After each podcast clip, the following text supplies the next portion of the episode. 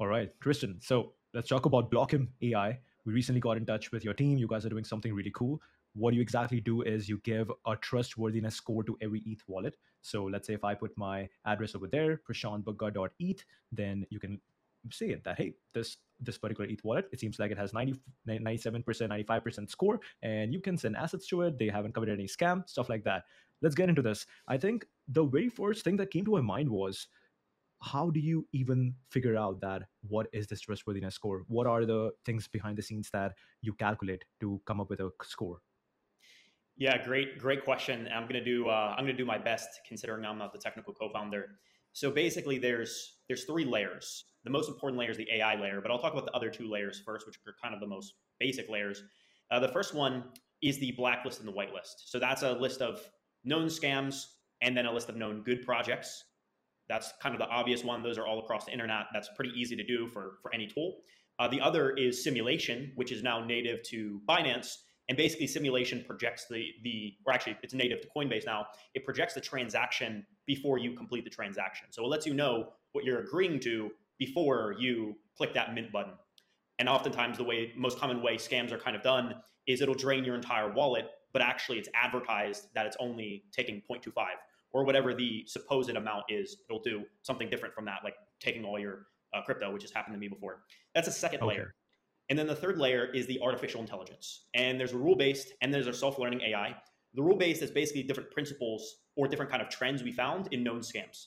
A really obvious one is like, okay, let's just say there's three transactions in a row that were all wallet draining transactions because that's what the AI is doing. It's looking at your transactions and then it's it's evaluating your transactions and then giving you a score based off of with the self-learning AI how well you match a scammer. So we fed the AI a bunch of scammers, a bunch of blacklist projects, and it kind of looked at the trends between those blacklists and said like, okay, here are the trends between them, and here's how well you match those trends. So that's what the self-learning AI does. And then the rule base is a different principle. So it's it's it's stuff like the example I just gave, and there's many different kind of trends we found in scams, and then we just made a giant list of them, and then we fed that to the rule-based um, AI, and then all three of these layers kind of work together to make Blockem essentially, like at this point, probably the most cutting-edge security for at least socially engineered scams. So it's kind of all the different layers working together um, to to create that trust score. Very interesting. You mentioned about blacklist. You basically have information, or we basically have information about what the transaction activity of a of a scammer spammer looks like, and you have basically feed that into your system. What does the activity look like for a scammer? Yeah, you mean like what is a scammer actually doing that makes you like how do you know it's a scammer? Exactly. Yeah. I mean, the most obvious one is if someone's actually draining your wallet. But then, like, there could be, say, uh, vulnerabilities in the contract, for example. So let's just say there's a backdoor in the contract that can let the um, owner of the contract burn all your assets at any point. That's something that is going to affect your trust score. Let's just say there's someone who's interacting with a lot of wallets who are scam wallets. And we're kind of seeing that this person, for some reason, keeps uh, connecting with all these um, scams, or they're sending crypto to that scam wallet, right? That's kind of shady. Um, so it's it's things like that where we're we're looking at not only what you're doing in your transactions, but how you're connecting to other people within the network. So how how often are you interacting with someone who we see as definitely a scam? How are these different wallets interconnected? And one thing that we're about to kind of build on top of this is we're about to build some social uh, some social data into this. So like a, an example of this would be let's just say your IP address is connected to a a uh, a scam or you're you're a known criminal uh, and you have a criminal record, then we're going to start using some of this data and layering it on top of um, uh, this other uh, information that we have that's automated by looking at the transactions, and then all of this is going to kind of work together to to affect someone's score. Very interesting. Yeah, definitely a social layer would definitely help add on uh, and bring more trust in the ecosystem. I'm I'm curious with regards to you mentioned that something like this has happened to you before where somebody drained your account it's very interesting when uh, you feel the pain of something that you're building so i i'm working at xmtp we are building web3 messaging such that hey no matter what social platform you use no matter what app you use you can carry your dms everywhere and what happened last week was i got banned from telegram which basically meant that all my DMs on Telegram are are now logged. I have no access to them. And now I can feel the pain of what's that pain when you cannot access your DMs, you don't own your DM, stuff like that. So I'm curious, like, what's the story of what's that story where your account was hacked or scammed? Yeah, for sure. I mean, the the inception of this is all is all literally filled with a ton of scams, and that's how we got here. I'm a pretty impulsive person, especially when it's late at night. And there was one day where I was on the rooftop of my building. It's like 11:30 p.m. I had just got done working like 12, 13 hour day, and I'm continuing to work. I'm checking my my Slack and I'm checking Discord while I'm working on this NFT project. And I see that I got a DM for Collabland on Discord. And at this point, I'm new. I don't I don't really know that Discord scams are really a big thing. And what ends up happening is I click on this uh, Collabland bot. I give my uh, private keys, and then I have my entire wallet drained, like twenty thousand dollars stolen. And this is when I'm brand new. I had been in the space for say two two weeks. And the thing is, this may not have happened except for earlier that day, literally earlier that day. Someone who I was working with on my team, who was kind of like an admin in the Discord, told me that he was going to set up Collabland on our Discord. And at the time, I didn't know what that was. So I was like, oh, wow, I just got this DM for Collabland. You know, he, he's so fast in setting this up. Let me, I guess, do what I need to do now. And it ends up the same day he said he was going to set up Collabland. I am, end up getting scammed by a Collabland bot. And that's, that's what happened to me. And then there's another time where there's a YouTuber or an impersonator of a YouTuber had three different accounts. Every account had the OG username of these big Web3 uh, YouTubers. And if I said their name, you probably know who they are. And long story short, really well, uh, really well orchestrated scam. I was paying for influencer marketing. I ended up getting seven thousand dollars stolen uh, by these scammers, and there's probably three other examples of this. And one thing that you can do with Blockem is you can take in someone someone's wallet address, you can plug it into our search engine, then get their trust score. So it's like that use case of Blockem, if I had it at the time, would have helped me avoid that uh, that socially engineered scam of that person impersonating those YouTubers. And then within our community, I can I have endless stories of people in our community getting scammed. Someone impersonated my co-founder and stole thirty thousand dollars from a potential whale. Single mother came on an AMA, started bawling her eyes out, talking about how she had all of her crypto stolen from her while I'm doing an AMA. Like countless examples of this. And um, the idea to actually build Blockem came from our community because they they said their biggest problem was scams. So that that's how this happened in the first place was between those events happened to me, our community, and my co-founder was like, all right, someone has to do something about this. That's crazy, man. And I think I I really like the way you approach it because when a scam happens, what people say is, okay, crypto is a scam, stay away from it. But you took the other route that, hey, crypto is a scam. It's not crypto is a scam. A scam happened to me. How do we fix this? So that's really cool because I know a really good friend of mine. We both together started the UW Blockchain Club at our university. We were having a great time. And then recently his his wallet got scammed and now he's he's totally like he has moved on from crypto basically but it's really cool that you went in to find a solution i'm actually curious you said that at that point of time you were brand new, just two weeks in, and you had 20k in your wallet. What were you doing with 20k? Yeah, so uh, I believe that was from the private sale of our of our NFT project.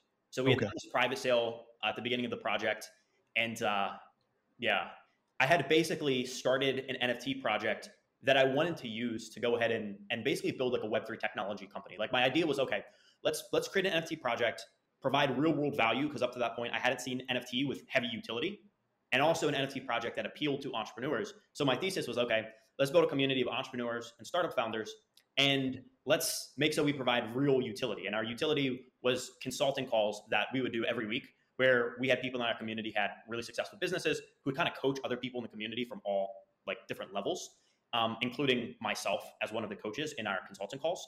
And we had done a private sale with kind of my friends and my, my family and this um this private sale we had done was supposed to be what was going to enable us to successfully launch our project. And it's an entire different story, but I had to get really creative with how to make our project successful because anyone who anyone who was in the NFT space, at least at the time, and it sounds weird saying that, but this is you know a year and two months ago. A year and two months ago, if you had enough budget, you could sell an NFT project. It was pretty much that simple.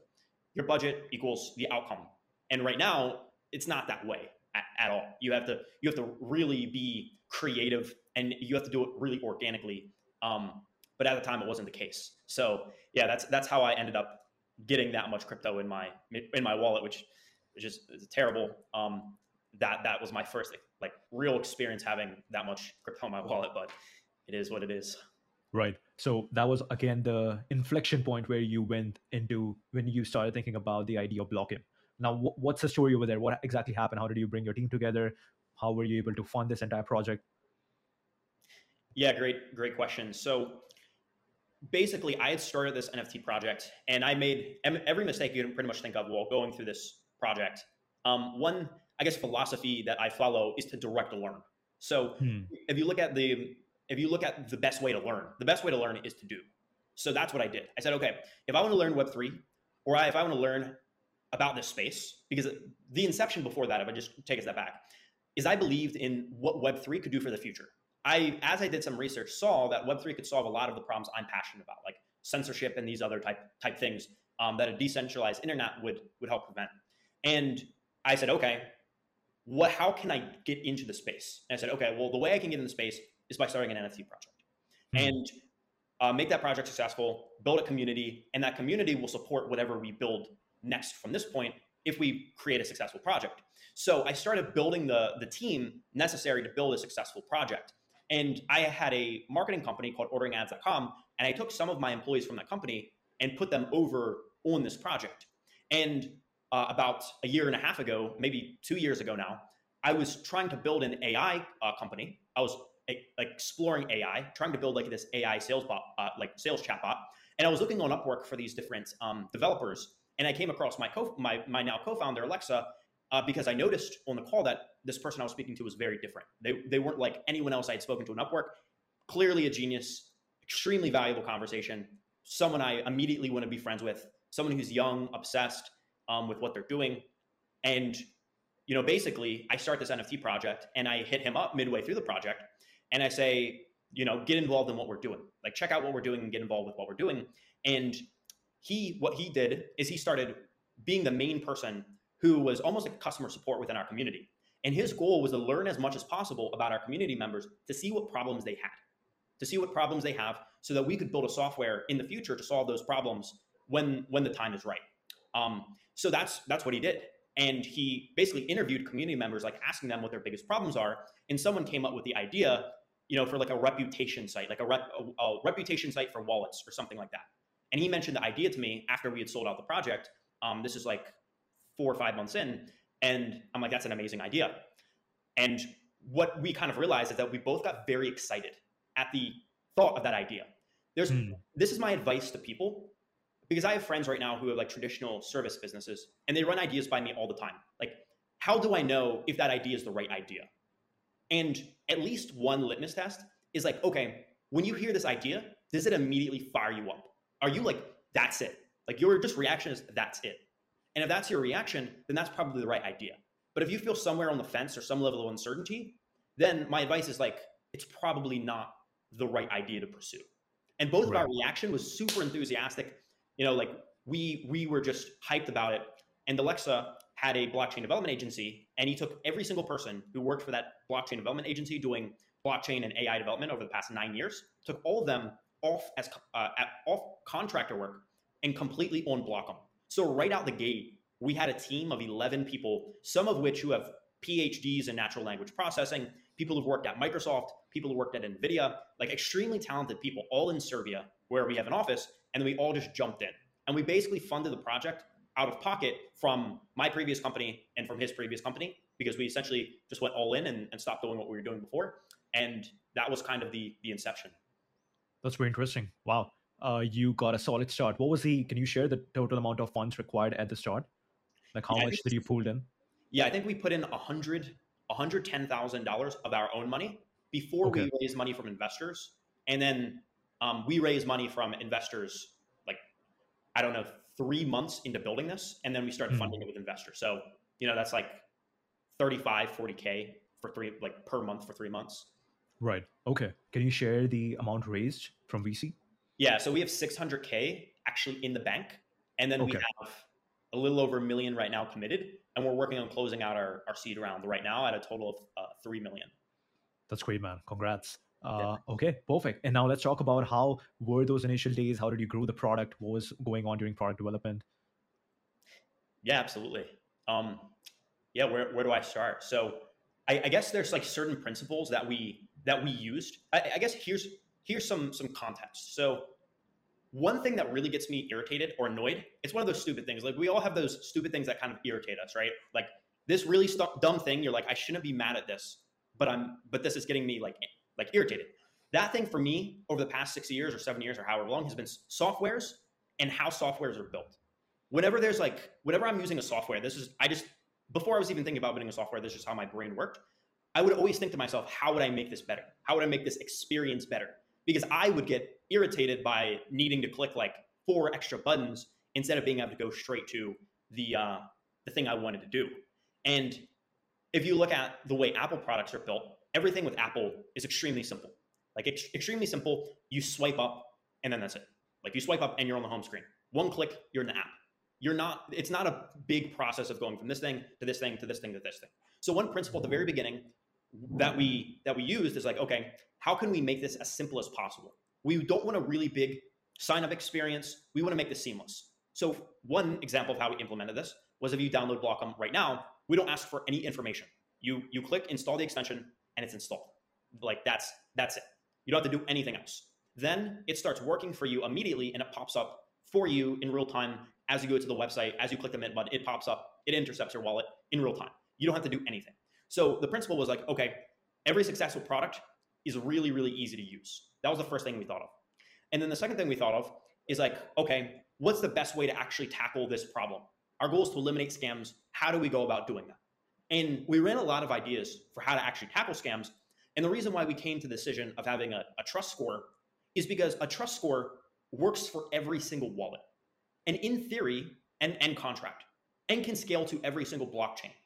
So hmm. in theory, if this is perfect, if the accuracy of the percentage that we're giving you is perfect, this solves every single scam because it doesn't just handle the obvious things, it also handles levels. So all the gray areas in between completely legitimate to scam, there's a lot of gray area. There's one vulnerability right. in the contract. It's a little bit weird. We can't say that's outright a scam, right? It just doesn't, it's that, that, that's just illogical to, to say that, to jump to that conclusion.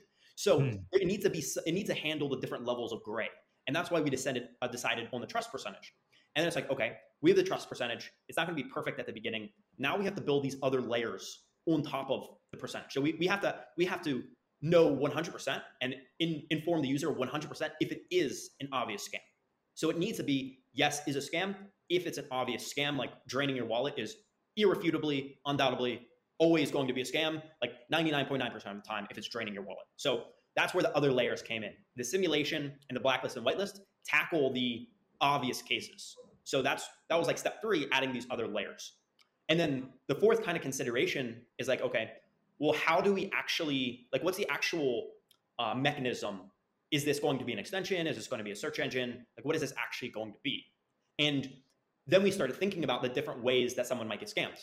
So I, I go to my previous experience of like, okay, I want a search engine because if I'm doing business with someone and I'm deciding whether or not I want to do business with someone before the transaction is completed, I need to be able to handle that use case. And that's where, okay, the search engine comes in.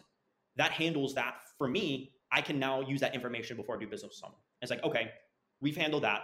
Then the even bigger one was real time scam blocking. Because if you look at just the different tools in the space right now, most tools in the space are some form of analytics tools. Or the thing most people are using is Etherscan.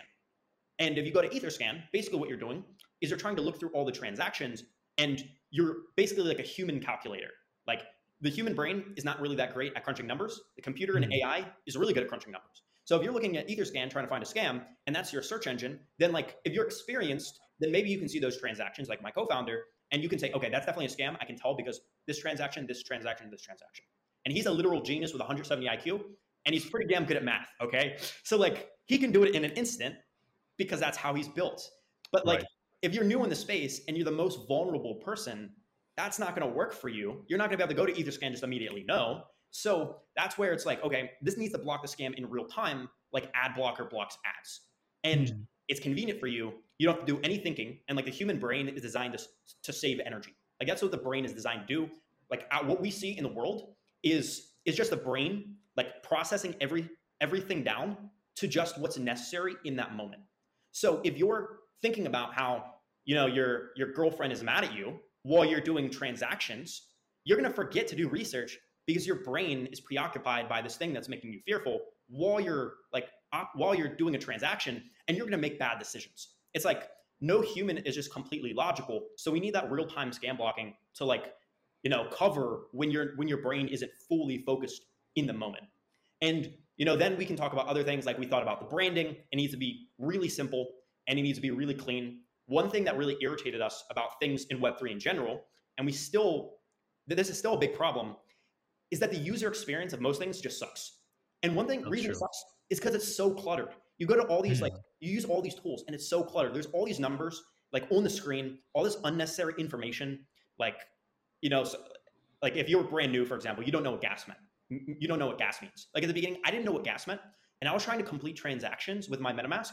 And I didn't know I needed to add more crypto. I needed to add the maximum amount of gas than the gas they're telling me. So it's like, I need to add the maximum amount of gas. But I, I don't know that I need to add the maximum. I have the minimum. It's telling me I need to add.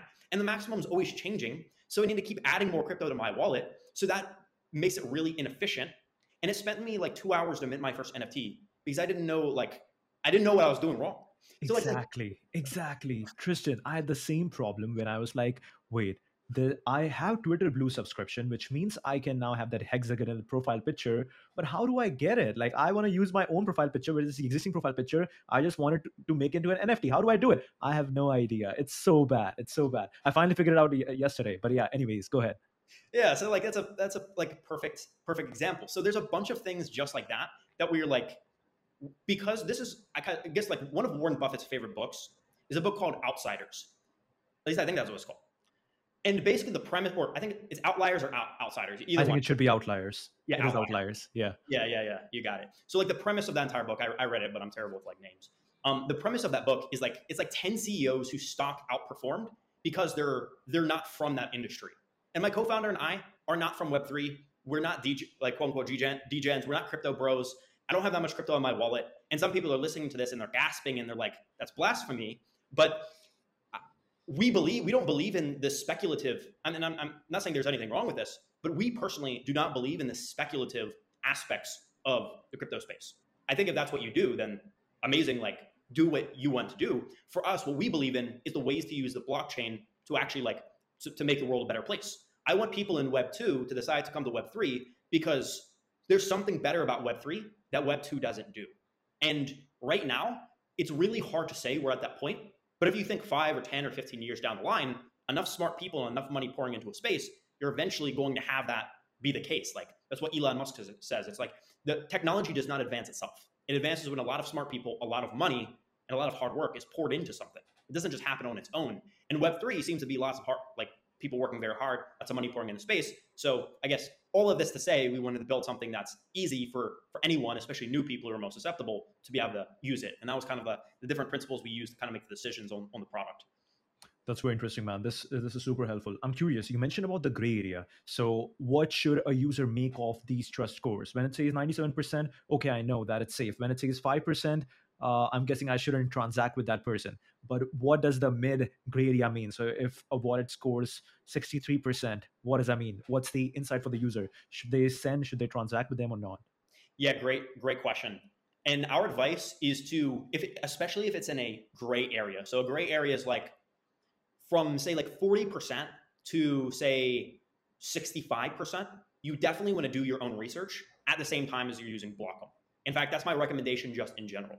Right now, we have 97% accuracy in detecting scams, and just in the in the score we're giving uh, projects, if it's definitely a scam or definitely a good uh, definitely a good project.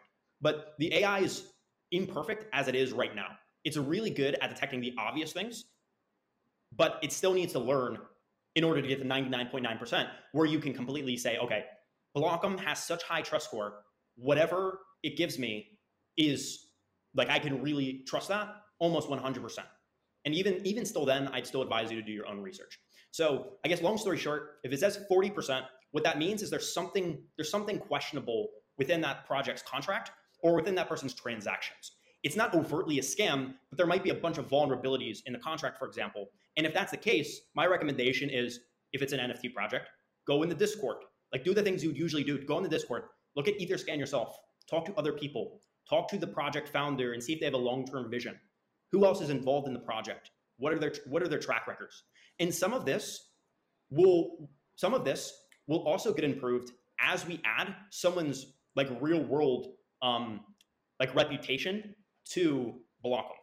So we know, say for example, if this if someone who owns this wallet like has an IP address associated with a scam and they created a brand new wallet and this brand new wallet they just created is associated with that same IP address as the previous new wallet they created. So then we'd be able to say automatically that this new wallet is a scam because of that, that IP address.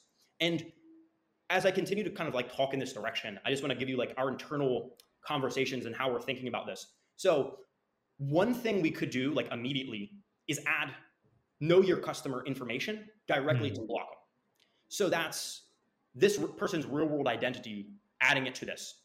And we we don't really think we want to do that, even though it would improve our accuracy, because the purpose of Web3 in the first place is it for it to be decentralized and not to use people's personal data against them. It's one thing if we're looking at someone's transactions and then Blockem gets to 99.9%, which it's going to get there because of the amount of data we're feeding it. Like we recently got a big integration with Mises browser, which is 300,000 users, and that's going to feed a lot of data, which is going to allow us to improve the, the algorithm.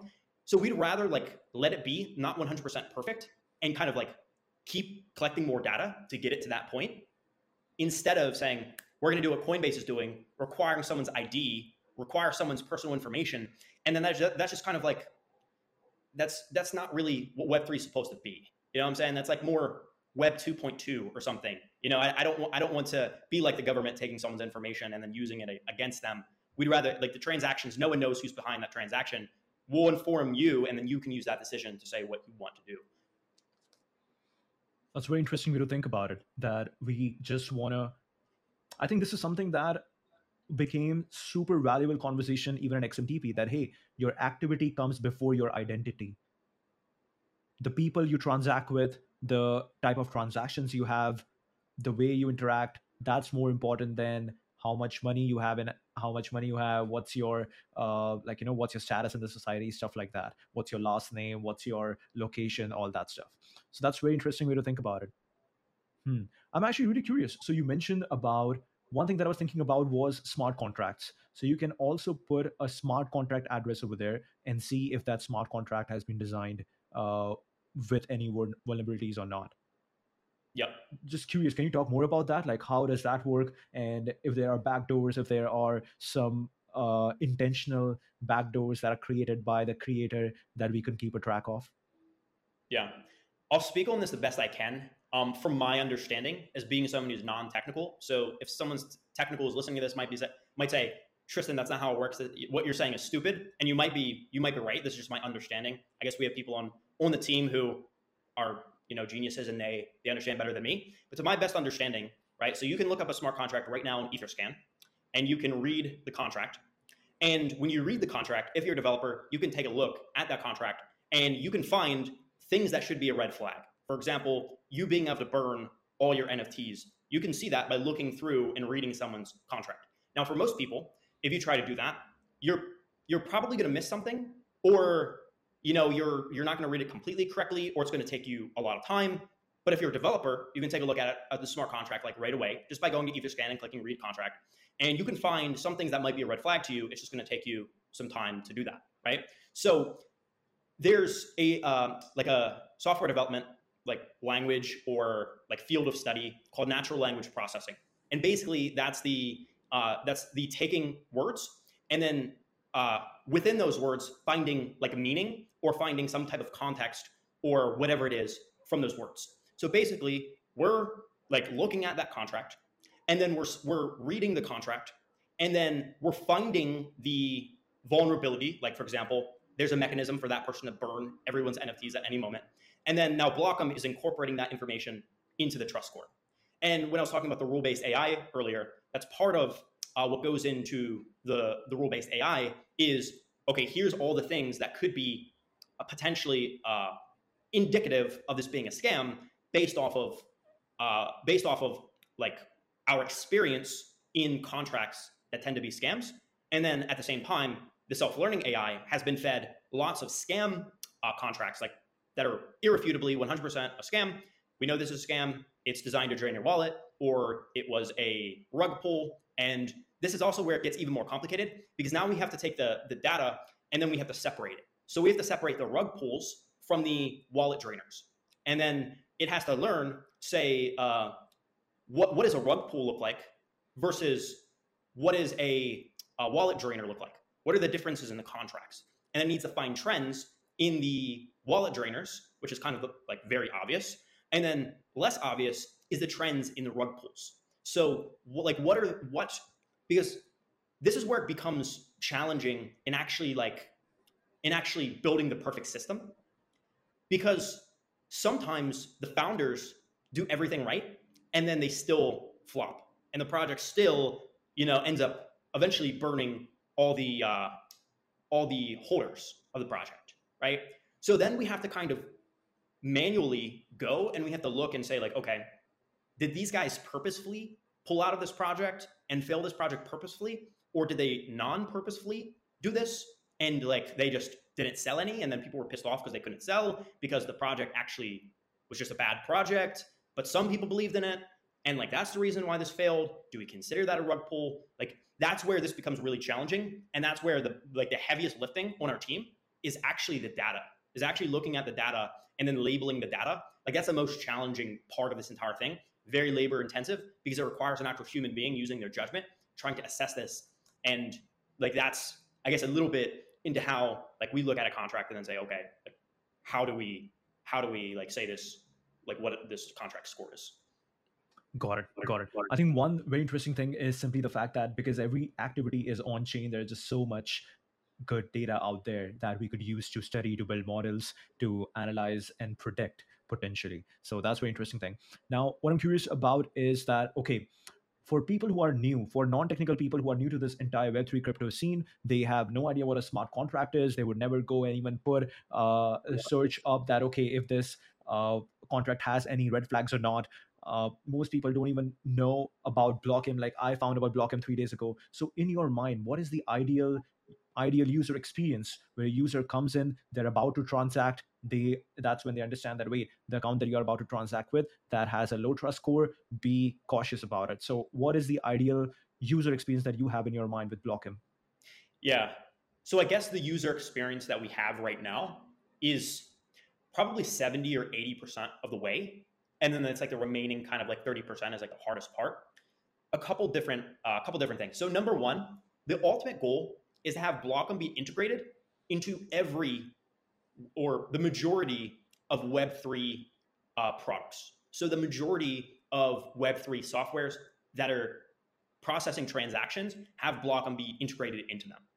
Because if you're using binance if you're using coinbase and you're using it to to send crypto to someone um, like from Coinbase or you're using MetaMask, if Blockem popped up within um, within these products, then now we would almost eliminate the we would eliminate like 70 to 80 percent of scams probably right off the bat. So that's that's ideal. However, that's going to be challenging to do, and we're working on it. But let's just say from another side of things. So someone actually downloads Blockem and they're using Blockem. if Blockem was perfect, if Blockem was perfect and Blockem not only was a uh, extension, but Blockem also, this is the other thing that Blockem does, but it, it could be even better, is that there's a wallet address on your screen. So let's just say you're scrolling through on your computer. Um, it'll actually automatically highlight that wallet address or that contract address and give you the trust score without Blockem even opening up. Hmm. So Blockem does that right now. We still need to do that on mobile. So we need to move everything that Blockem does on the mobile we need the trust scoring to be, you know, as close to 100% as possible. And that includes in new scams because there's new creative scams popping up all the time. And whatever new scams are popping up, it's hard to say whether the way the system's currently built, it's going to be able to solve every single scam that pops up because scammers keep getting more uh, more creative. So Blockem needs to keep learning, which it's learning it, the way Blockem scores someone is based off the transactions. So like if if the transactions are a a red flag, like there's a red flag in those transactions, there's almost no way for someone to hide that. But let me just give you an example, creative example of how a sc- scammer could game the system. But I don't know if I should do that, but that would give people bad ideas. Um, it, this would be hard to do. So I'm just assuming no one's going to do this. But let's just say someone went ahead and had a million dollars to spend and they basically created a, a thousand different wallets on a bunch of computers from all around the world. And it had whatever amount in each wallet, and then all minted an NFT contract from each of these different wallets all around the world. And it looked le- it looked legitimate because everything was fine in the co- fine in the contract. But then they actually use that to sell NFTs, and this is a strategy people do already. Is they like do a bunch of trading with their own wallets on OpenSea, back and forth, back and forth, back and forth, to pump up the floor, to pump up the amount of holders, to trick you. Um, so if someone basically did that strategy, but on steroids, then that's potentially something that Blockem wouldn't be able to stop. So it's like we have to be able to conquer all these different edge cases, get close to 100% as possible, be able to pop up anytime you do a transaction, which we do, you know, basically right now, except for if you're on your phone. So we need to go on phone, and then we need to integrate with all these different crypto uh, fintechs, these all these different Web3 softwares. And then here's the other thing. I mean, if we're really getting creative, one way scammers scam is they actually call someone and they call you mm-hmm. and they say, hey, like, I'm a, they, they call you pretending to be the IRS or something. And they say, send Bitcoin to this wallet. And I mean, Blockem might be able to detect that. I haven't, I haven't tested it, but that might be something Blockem could detect. Yeah, we might already detect that. But like you see where my mind is going. Like you have to be really creative about all these edge cases. And you ask me like, what would Blockem look like in a perfect world? That's that's like what it would look like in a perfect world is those things I just said. And we have to keep thinking and finding new scams, which is part of what our team does. Anytime our team finds a new scam, we retrain block. It's a constant ongoing process. So yeah, that's I guess that's my answer. Very interesting. How do you, uh, what have you seen as a good source to learn more about the new creative scams out there? Yeah, I mean, I don't know if there's a source necessarily because once you find out it's a scam, it means you've probably been scammed. Hmm. And, you know, that's actually, that brings up a good idea. I think, so this, this is the other thing you just kind of reminded me of. So one feature we recently built is something called Blockem Profiles. So Blockem Profiles is basically like your Web3 identity. You basically can uh, create your custom link and then send that custom link to anyone, and it has your trust score. It has how many NFTs you own, what NFTs you own. You can follow someone, you can see what trades they're doing. It's kind of like a Web3 social media that anyone one can create. And one thing we want to do is keep adding features to this and building it out and just keeping uh, like continuously building it out and making it better and better and better and one idea we actually had is adding a news feed to profiles. And if anyone's listening to this, tell me if you think this is a good idea, like DM us and just let us know. We want to add a news feed where you can actually see, like, let's just say, for example, tweets about a specific company. So Blockem actually did detect an FTX wallet as being a scam before it, it happened. Um, we actually had an investor, like an investor, type in FTX, FTX wallet into Blockem, and it gave them like a 8% trust score or something. However, however, there might be scams looming that we don't detect. I don't I don't know if we detected BlockFi, like BlockFi collapsing. I don't know if we detected that. So what we could do is we could have we could aggregate all the tweets about a project, negative and positive, and then you can look through what the users are saying or what people are speculating about. So for example, like there was speculation before FTX uh, filed for bankruptcy about them being a uh, like there being problems with FTX, right? There's a lots of speculation on Twitter. So if Blockem aggregated all that speculation and then put it like within our user experience, so you could like you type in a project and you could see what people are saying immediately. Then you can now take the speculation and combine it with Blockem, and now you have like a combination of like user validation and also Blockem looking at the like empirical evidence, which is the transactions, and then use that information together to to like make those decisions. Very interesting. Wow. Tristen, I believe that we just skimmed over a very important aspect, a very important story with FTX. Can we dive deeper into it? Yeah, absolutely. absolutely. what exactly happened? Who did you tell uh, about it, and what were their reactions? I'm guessing you guys knew about this two months before everything unfolded. Yeah, it's it's funny because like at the time we're we're on this investor meeting, and I don't even remember the name of the uh, the name of the VC, but this this lady like told us on the meeting because she's playing around like most VCs before they get on a call with us, they play around with Blockem and they just like type in their own wallet, they type in like whatever whatever they're thinking about, different projects they've they've invested in, what have you. So a VC, I don't know if they invested in FTX or they were they just like were skeptical about FTX. I don't know what the reasoning is because I haven't talked to them since. But they came on the meeting to us and they said, "Hey, I typed in this FTX wallet and like I think it's it was either a wallet of Sam Bankman-Fried or employee of of FTX, and they say like, hey, this you know gave it a eight percent trust score, and then at the time we're kind of embarrassed because we're like, like, like why is like why is it saying it like it's a scam? And we're kind of like, and I think my co-founder actually responded because he's like he feels really embarrassed when things like this happen because he's the technical co-founder. He feels personally responsible, and he's like, yeah, like we're still improving the algorithm, you know, like whatever else. And then lo and behold, a couple months go by and it turns out to actually be a scam. And then I I like I hadn't thought about this. This I just like I don't even remember this call with the VC. And then Alexa says to me, "Oh yeah, I told them on the Twitter space about um about what happened with the VC call uh, and the wallet." And I'm like, "What are you talking about?" And then he reminds me of that call we had with the VC and like he retold me the story because my my mind erased it. I, I have so many meetings. It's just like I don't remember what happens in them seventy percent of the time, and I'm like, wow, that's that's crazy. Like I said that myself. Like, well, that's crazy. I can't believe we we did that. But but yeah. That's very interesting. I think one idea that came to my mind right now is I think you already talked about profile. One interesting thing to do would be that like it's very hard to constantly think about that okay let's try uh, here's blockem ai let's try to put the wallet address of sam bankman fried let's try to put wallet address of my brother uh, rather what if we have a profile and it ranks from lowest trust score to highest trust score every wallet that we have ever transacted with and that would be very interesting to know uh, because now people can actually come back and they can actually interact and engage more rather than like thinking about it. Uh, and especially in the chat gpt world like you know asking questions have become way more important and imagination have become way more important. But and that's the hardest part. People it's very hard for people to uh, people don't want to think. People don't want to uh, think a lot. They just want right there everything. So it would be great to have a profile personal profile on Blockem for every wallet. yeah. That, i mean that's a that's an amazing idea no i i love that yeah if you could just look through and and see like a ranking of people you've you've done business with and what their trust score is so you can exactly doing business with them again yeah that's that's that's genius that's like a 2022 wrapped, like Spotify rap for Blockem.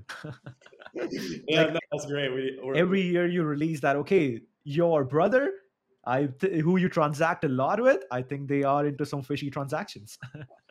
yeah, that's it. that's no, that's amazing. Yeah, it would be very interesting. Like telling you about the wallets that you engage with the most, but also have the lowest trust score. You should reevaluate your friendship with this person. right, right, yeah. That that that anonymous dude in the Discord who's like he's really active in the Discord and he's like saying all these nice things about me on these Twitter Spaces, but I have, I don't even know his real name. Oh, well, seven percent. Exactly, exactly. That's crazy. Uh, I'm curious, how do you guys come up with the name Blockem? What's the story? Yeah, uh, I'm pretty sure our you. This is the this is like the beauty of having amazing people on your team. Like I, up to the story, up to this point, I think I've told this story from maybe mostly my and co-founder's perspective, but like team's the one who's working hard and like doing all doing all the hard work on the product. So our our girl Cerna, who does all the UI UX, she's amazing. Like I, most people will tell you if they look at our UX, it's it like it's. I mean, not, I'm obviously biased, but like it's beautiful. It is beautiful. It's very intuitive. It's beautiful, and it doesn't look like it's uh, being built by a Web three company that just wants your money. All right, yeah, great, great way of putting it. Yeah, she she she came up with a name, or she came up with a couple names, and like it, it just it makes complete sense. I mean, it's it's honestly genius that she came up with it because it, it's just like it makes sense. Like we're just gonna block them. Like that's what block them does. We're gonna block um. It's like hmm. yeah, she she just like came up with that, and I was like, yeah, that makes complete sense. Let's do that.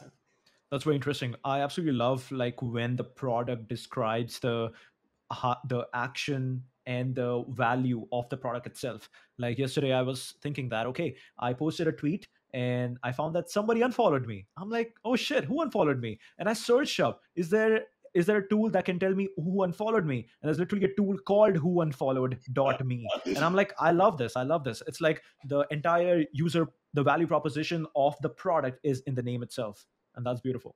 Dude, I know. I, I, I totally, I totally agree with that. I think I was debating with my friend this the other day um, that's why we have we have the company Airlius, which is the name of the holding hmm. company, and like Airlius, we chose that name because we I believe a lot in Stoicism. If you know the philosophy of Stoicism, yeah. and Marcus Aurelius, my my co-founder's Serbian.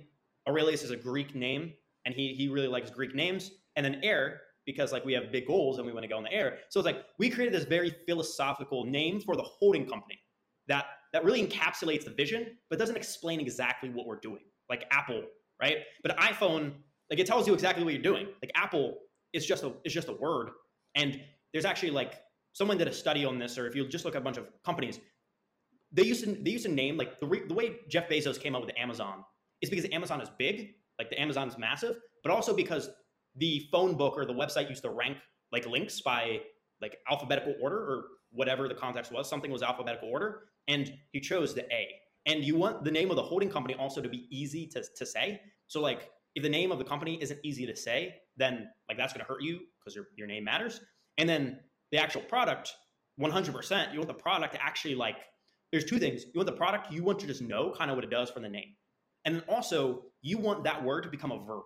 Like the one of the most hmm. like one book I read is a 27 Powers of Persuasion, and in that book, one of the principles is own own words. So you want to own the word. And the example they use in the book is how uh, I think Best Buy or Geek Squad before it was owned by Best Buy create the word Geek Squad, and they called the people on their team geeks because they wanted to own that word. So people mm. would say, hmm. "Oh, I want to call it geek," and right now people say, "Oh, I want to Uber." Like Uber means nothing, but now people use it because some they paid a rapper. I'm pretty sure they paid the rapper. I don't know if they've admitted this, but they paid a rapper to create Uber everywhere, and they dropped that word and they dropped that song, and now everyone's saying I'm going to Uber. Right? They, they took a verb and then they blew it up in a in a song, which is like a ninja marketing strategy. But like eventually, the ideal world's like I'm blocking them. I'm I'm, I'm going to block them, or we blocked them. Like that's what I that's what I want to to happen. Uh, that's like that's like marketing gold if you can like achieve that level. Which I'm not sure we're there yet, but maybe we can get there eventually. Totally, man. The moment you said Stoicism, Marcus Aurelius, I was just I just thought about this that Ryan Holiday recently on Lens Protocol, he liked my post, he collected my post, and I think he mirrored my post. nice. yeah. So I definitely listen to Ryan Holiday quite a bit. Yeah. Yeah, that's a that's a great philosophy. A lot of a lot of it's missing from from the present world for sure. Definitely. Now, I think one thing I'm really curious about is the fact that you are not your you and your team is not based in Silicon Valley or in the Western world. You are in Europe, and you, you said Serbia is the entire team is, is in Serbia. So I live in Scottsdale, Arizona, but I'm the okay. only I'm the only okay. team member. I'm one of two team members in the United States. Everyone else is all around the world. Half of the team is in Serbia. Okay, got it. How do you think that is different, and does that affect the way you guys think about Web three? Yeah, I mean, this is one thing that I uh, that I love is I love working with people that are all around the world. Hmm. This is like this is personally I love traveling and I am very interested by other cultures and just like in my free time one thing I do is I just look up different cultures or I learn about different cultures. Um, and having a remote team allows me to indulge a lot of those curiosities. So that's like one just selfish reason is just like I'm learning. Like I have a I have a graphic designer who's in Pakistan, and then I have a, a partnership manager who's in, in, India, and I don't need to tell you how the governments feel about each other. So mm. I'm like, you know, I'm asking them questions like, just how do you feel about how do you feel about like Steve? Or, uh, when the graphic designer has a debate with the partnership manager. the, the, the thing is like they're uh, they don't uh, they've never argued or anything like that. They're not like hyper nationalist or anything like that. They just think it's funny when I say that to them. Hmm. But it's just like you know, I, I, love learning about those those types of uh, types of things. That's like the selfish reason, and then the strategic reason is like companies with diverse viewpoints win. Companies that all have like a hive mind of people who all think the same way, those companies are far less successful than companies who they have people who have all different types of experiences. So as a result of those different types of experiences, they're able to bring different perspectives to what you're doing. Everybody talks about diversity of like of skin color or of race within a company, which it uh, doesn't really sit right with me. But no one really talks about diversity in perspectives and ideas or cultures. People don't really talk about that. But that's actually the more valuable type of diversity instead of trying to force a certain type of diversity, not to get political or something, but this is just how I think about it. Um, now, the other reason as well is our hiring strategy is something called discount geniuses. Because the reality is, you can be in any country, any country around the world, and be a genius. Any Right. country in the world and be a genius. It's not like hiring some. It's like the perception has been like, okay, if I hire someone in the United States, I'm gonna get a higher quality, uh, higher quality person or something. Right. And that's just like, like, how did you come to that conclusion? You know, like, why do you think that if you hire someone in Germany, they're gonna be better than someone who's like in the Philippines or something like? It, it just it doesn't make it doesn't make any sense. So our strategy is to find the best people in the world. And if the world is where you're hiring from, there's more geniuses in the world than there are in your country. So if your if your if your criteria is the entire world and you just want to find the person with the most merit in the entire world, then you're going to have a really great team and you might just get lucky and we like the cost of living in say Serbia is like one third, depending upon where you're living. I'm making a generalization, than in the United States. And we're paying someone more than 95% of the local jobs unless you get a job at Microsoft. And we have people who Right. quit the highest paying job to work for less salary for our company because they believe in the mission and because they didn't even know what they're doing with that money and it's it's less fulfilling for them and the amount we're paying them is like more than 95% of the population is making anyway. So it's just like we get an amazing person on our team. They get a job with a great mission.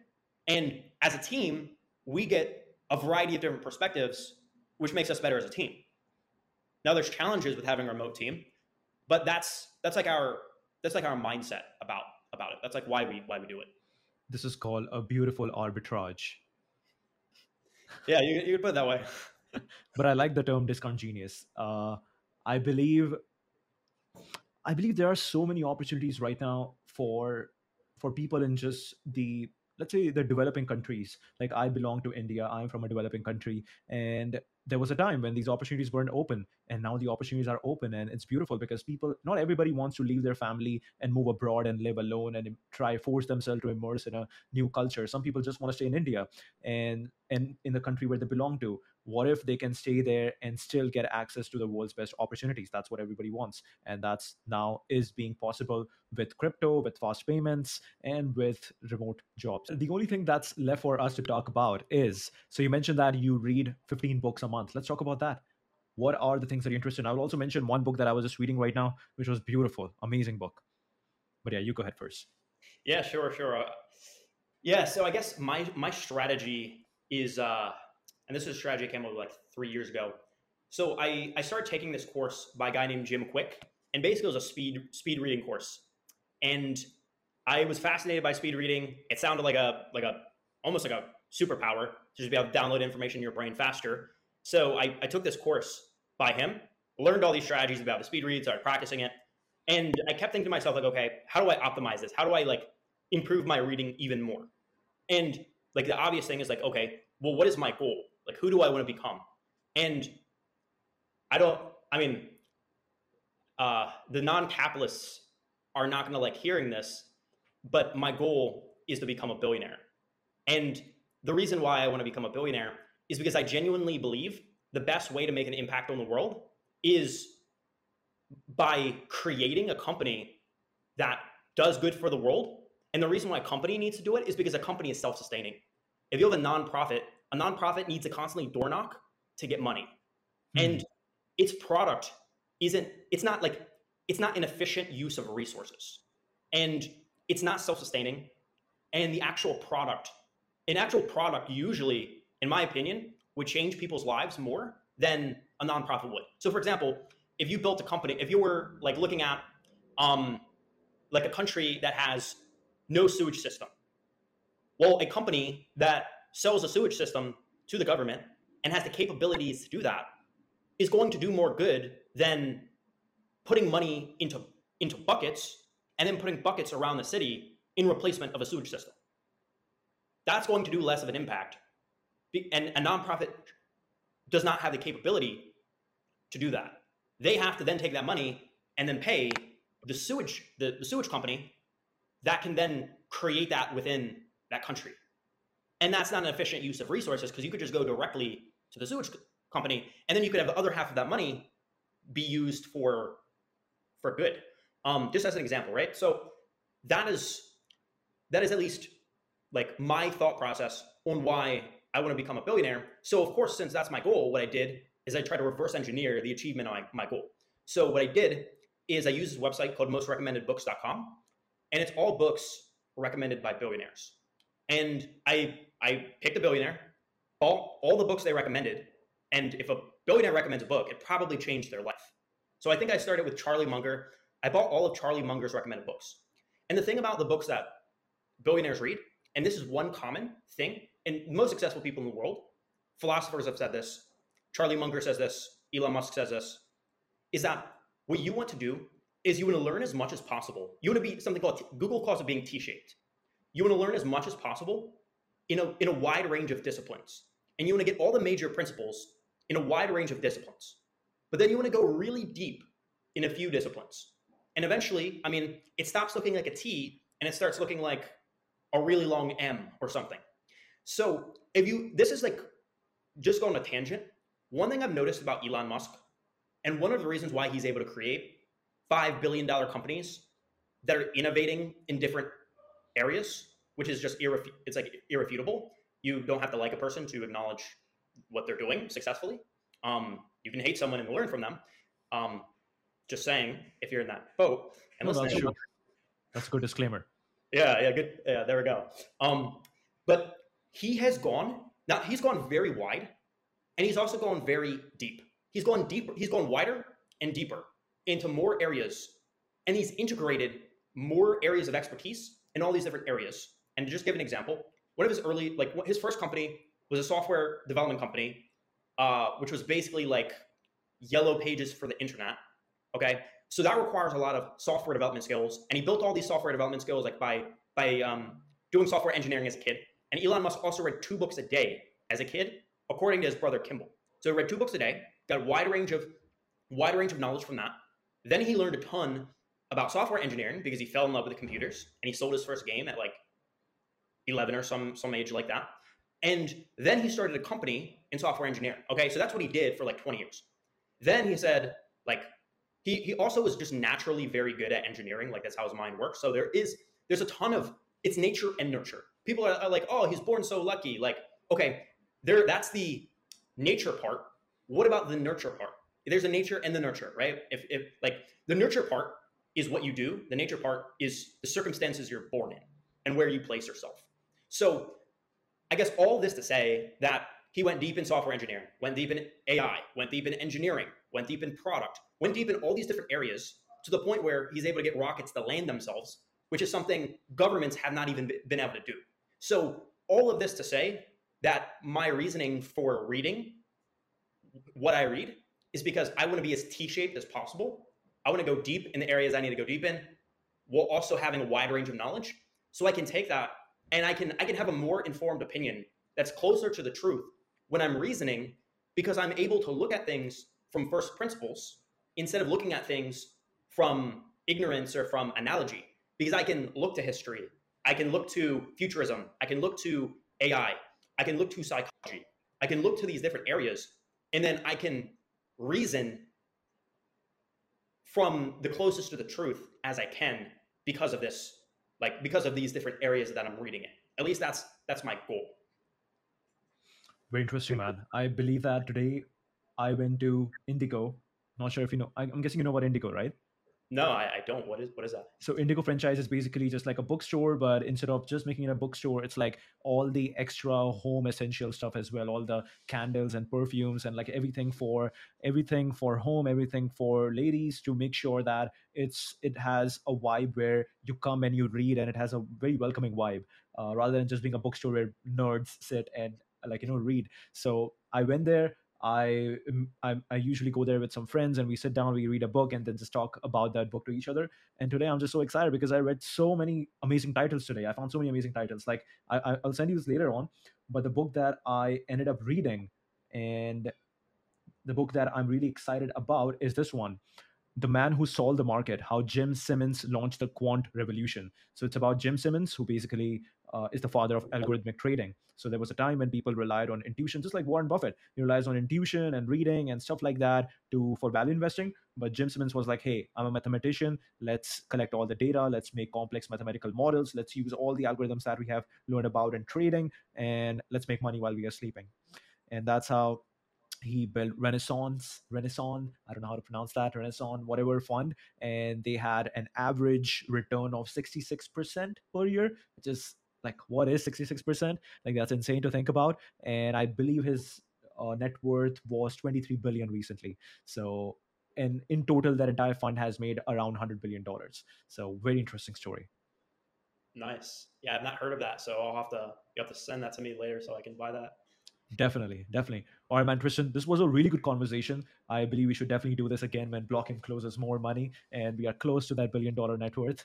But yeah thanks so much for hopping on